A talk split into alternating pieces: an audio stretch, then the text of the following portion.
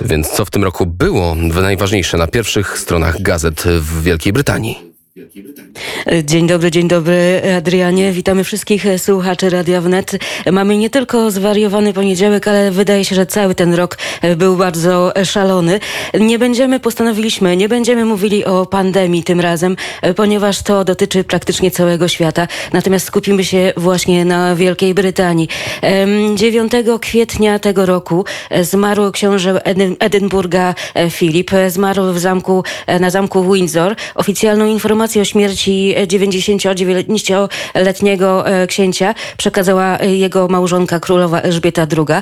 Po śmierci e, męża monarchini nastąpiła ośmiodniowa żałoba, którą zwieńczył prywatny ze względu właśnie na pandemię pogrzeb księcia Filipa. W tym roku królowa wydała jak zwykle takie oficjalne oświadczenie, oficjalną odezwę do narodu 25 grudnia.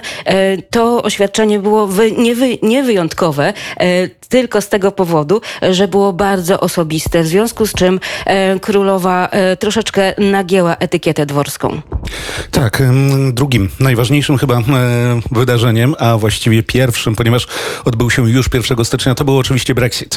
Trochę wcześniej już mieliśmy kłopoty brexitowe, ponieważ okazało się, że Nasi francuscy przyjaciele już nam zaczęli robić małe problemy na granicy, pozornie ze względu na covid ale jednak w praktyce wiemy, jak to wyglądało. E, polskie służby dyplomatyczne musiały bardzo mocno tutaj reagować, pomagając e, kierowcom ciężarówek, którzy utknęli. Sam Brexit również e, no, nie przebiega jak do tej pory bezoporowo i jak wiemy, nadal mamy dosyć dużo kłopotów, przede wszystkim z zaopatrzeniem, z kierowcami, z pielęgniarkami i ten temat na pewno będzie się ciągnął poza rok 2021. Inną e, bardzo ważną rzeczą e, był szczyt klimatyczny w Glasgow na początku listopada. Jak wiemy, e, zakończył się on podpisaniem umowy o wycofywaniu węgla. Teoretycznie umowa miała się zakończyć właśnie podpisaniem całkowitego zakazu węgla od konkretnego roku, jednakże ze względu na sprzeciw Indii i Chin, które bardzo mocno rozwijają swoje gospodarki właśnie w oparciu o węgiel, no trzeba było dojść do pewnego kompromisu, który został podpisany podpisane przez prawie 200 krajów. Zobaczymy, jak e, będzie to wdrażane w rzeczywistości. Natomiast e, jedna bardzo mm, fantastyczna wiadomość dla nas tutaj e, to fakt, że 30 czerwca tego roku dr Arkady Żegocki, który był naszym ambasadorem w Londynie, został nominowany na szefa służby zagranicznej MSZ. Jako pierwsza osoba w historii objął to stanowisko.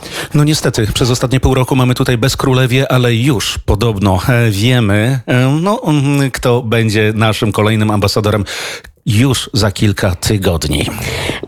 W każdym razie to był bardzo, bardzo intensywny rok. Następny prawdopodobnie będzie równie kolorowy cały czas e, ze studia Londyn dla wszystkich słuchaczy Radia Wnet i ze Smolarek. I Aleks Sławiński. Życzymy Wam wszystkich e, następnych tygodni równie szczęśliwych jak do tej pory, a może i lepszych. Dziękujemy, dziękujemy bardzo. Studio Londyn brawurowo, bo w trzy minuty ciężko jest podsumować cały rok, więc wyrazy szacunku. A teraz e, daleki wschód. Ryszard Zalski ze studia Taipei.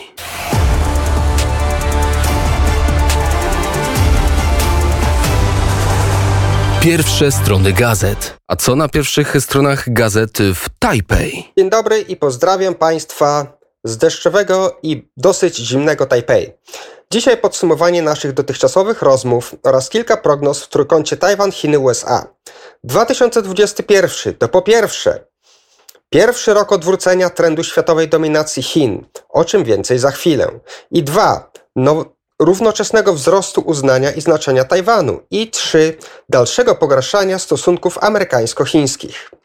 Zacznę od posunięć ze strony USA wobec Chin. Czyli teraz jest moje top 3 najgłupszych amerykańskich decyzji.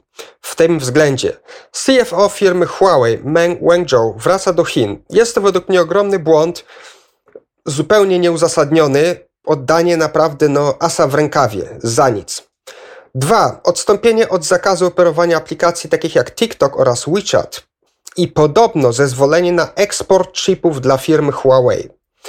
I ostatni, oba kraje podpisały w Glasgow wspólną deklarację o zwalczaniu zmian klimatycznych. Według mnie też kolejna słabość, niepotrzebna i nie, bez szans na realizację. Kolejna część, czyli kroki ze strony Chin wobec reszty świata. Bliska nam Polakom i ważna dla Unii Europejskiej, czyli kwestia odwetu wobec Litwy. Tyle, że z wykorzystaniem władz i firm krajów trzecich, m.in. Niemiec.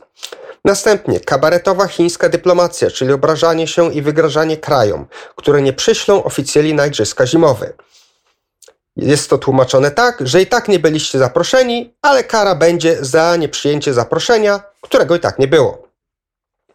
I ostatnie, wzmożenie presji wojskowej wobec Tajwanu. To tyle odnośnie Chin wobec reszty świata.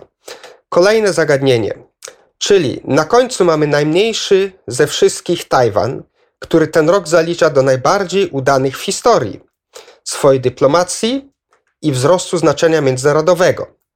Mamy liczne delegacje zarówno z USA, z USA, jak i Unii Europejskiej, które odwiedziły w tym roku Tajwan.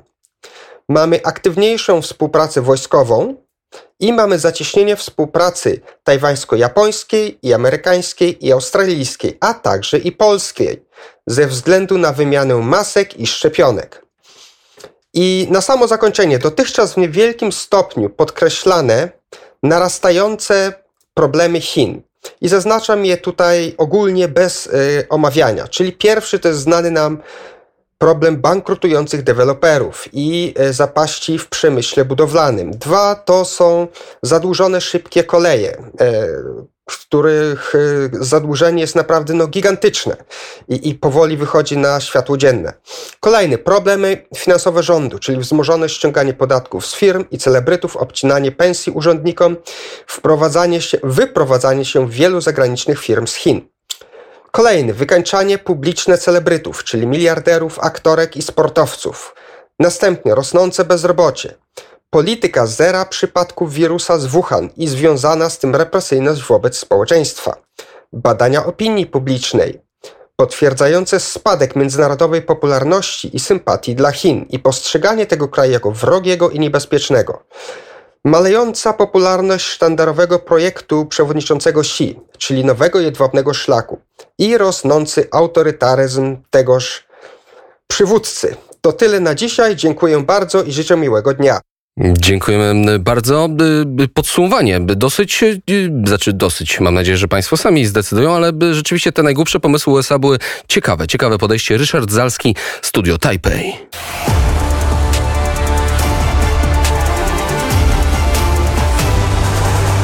Pierwsze strony gazet. Godzina 7.42. Za chwilę duża dawka, bardzo duża dawka sportu i Grzegorz Milko, ale najpierw król, moim zdaniem, bo subiektywnym, król rock'n'rolla Little Richard w utworze Tutti Frutti.